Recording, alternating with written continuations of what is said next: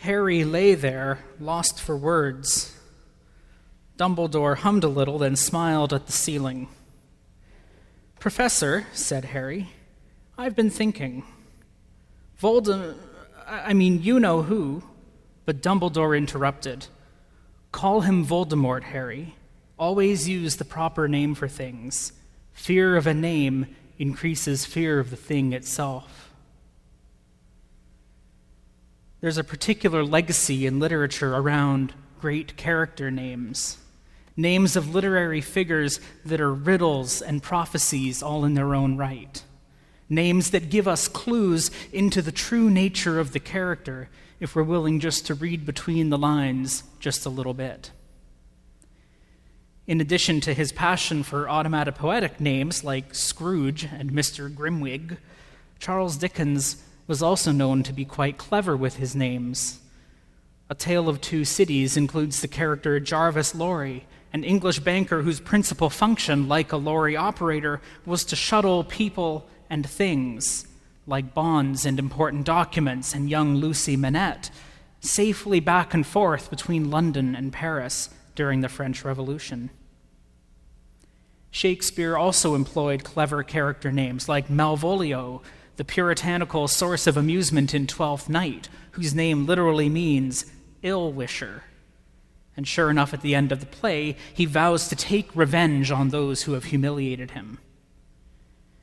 J.K. Rowling had Lord Voldemort, a wizard so terrified of death that he used the darkest kind of magic to keep himself alive forever and even gave himself a name that literally means in French, flight from death, Voldemort.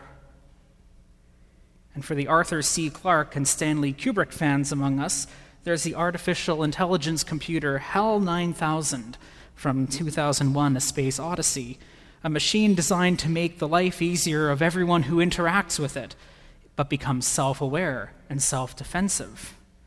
And though it's been claimed by Kubrick and Clarke to be unintentional, it's been noted time and again that the letters of HAL's name, H A L, are each one letter away alphabetically from another computer giant, IBM.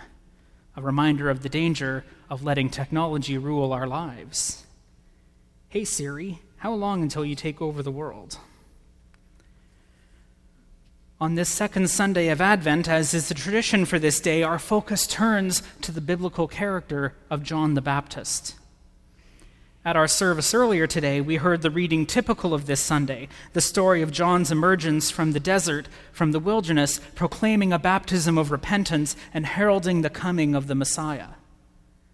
But tonight's reading from the Gospel of Luke takes us to a different scene in the life of John the Baptist the heralding of his own birth, and the story of how he received his own name. This story, which appears only in Luke's gospel, actually begins a little bit earlier than where we started tonight, when the angel Gabriel comes to announce to Zechariah, his father, that he and his wife Elizabeth will have a son, that they will name him John.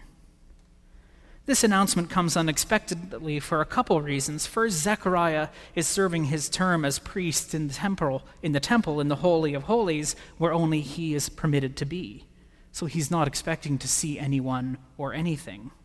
And Gabriel appears. And secondly, he and Elizabeth are in their old age, and they're not expecting anything to be happening in that particular regard.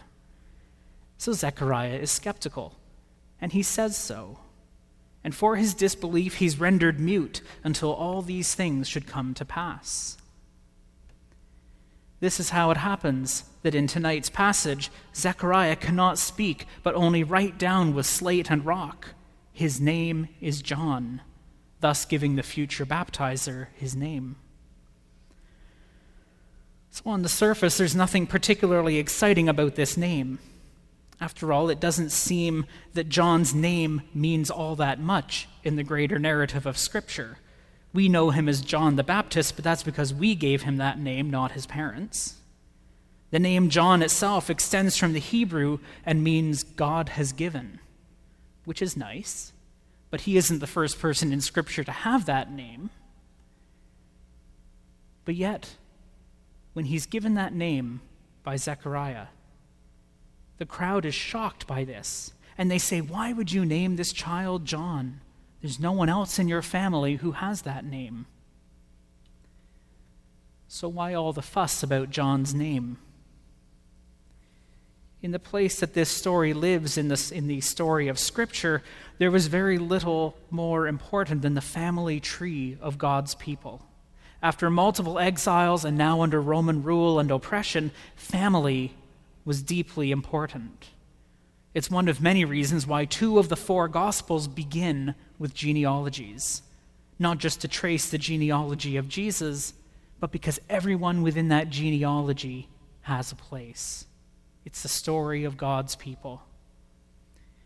Naming a child after a relative within that local family tree was a way of honoring that lineage and of, and of honoring the child's share in the inheritance of Abraham and Isaac and Jacob, which represents the eternal promise of what God had done in calling and rescuing God's chosen people.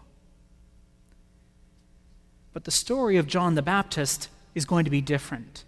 This is going to be a story of change and transition. That's the ministry and calling of John.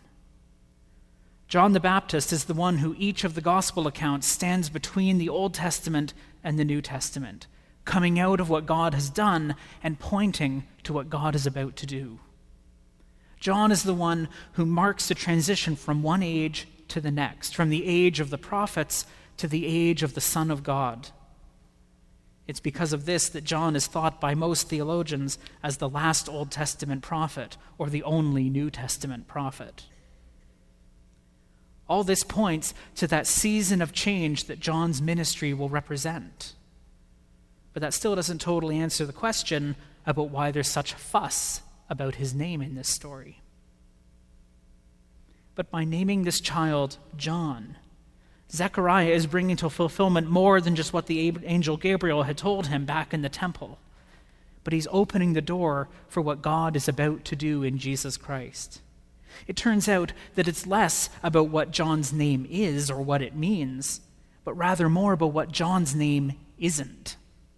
By giving this child a name that doesn't come from the family's past, the child's name points instead to the days ahead for all of God's people. It's a name that means, not in its original Hebrew meaning, but in the narrative of the whole story, God is about to do something new.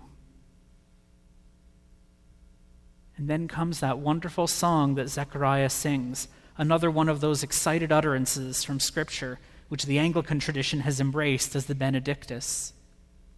And it's in this song that Zechariah, liberated from his silence, proclaims to that gathered family and to each of us the new thing that his son John will be a part of. And notice that it begins with what God has already done.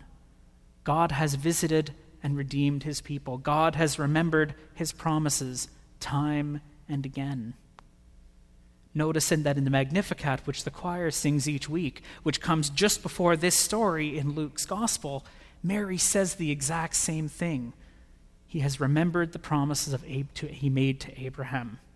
This is a story of the fulfillment that comes from the past and points to the future. And with that in mind, John Zechariah says to his own child, You, my child, shall be called the prophet of the Most High, for you will go before the face of the Lord to prepare his ways. John, later to become John the Baptist, the one who emerges from the desert proclaiming a baptism of repentance and preparing the way for Jesus Christ, the Messiah for whom we wait. That's the ministry of this child named John pointing to the new thing that God is doing, giving knowledge of salvation to God's people. Dickens and Shakespeare, Dumas, Moliere, they were very careful with their character names, and it was with equal measures of talent and wit that they crafted their figures. Yet tonight it's the writing of an old muted man we see tonight, writing, His name is John and he shall be called the prophet of the Most High. And all of them were amazed. And so, as we wait this Advent, as we wait to be amazed by this new thing that God is continually doing in Jesus Christ, may we join with this child John to become John the Baptist and point. Point to the light. To go before Jesus Christ and testify to the coming light. And then may it be the name of Jesus Christ, visitor, redeemer, and promise of God fulfilled. May it be Jesus that we proclaim this night and we praise this night, and not any other. The one to whom John points, the God in Christ who comes to be with us. In the name of God the Father, Son, and Holy Spirit. Amen.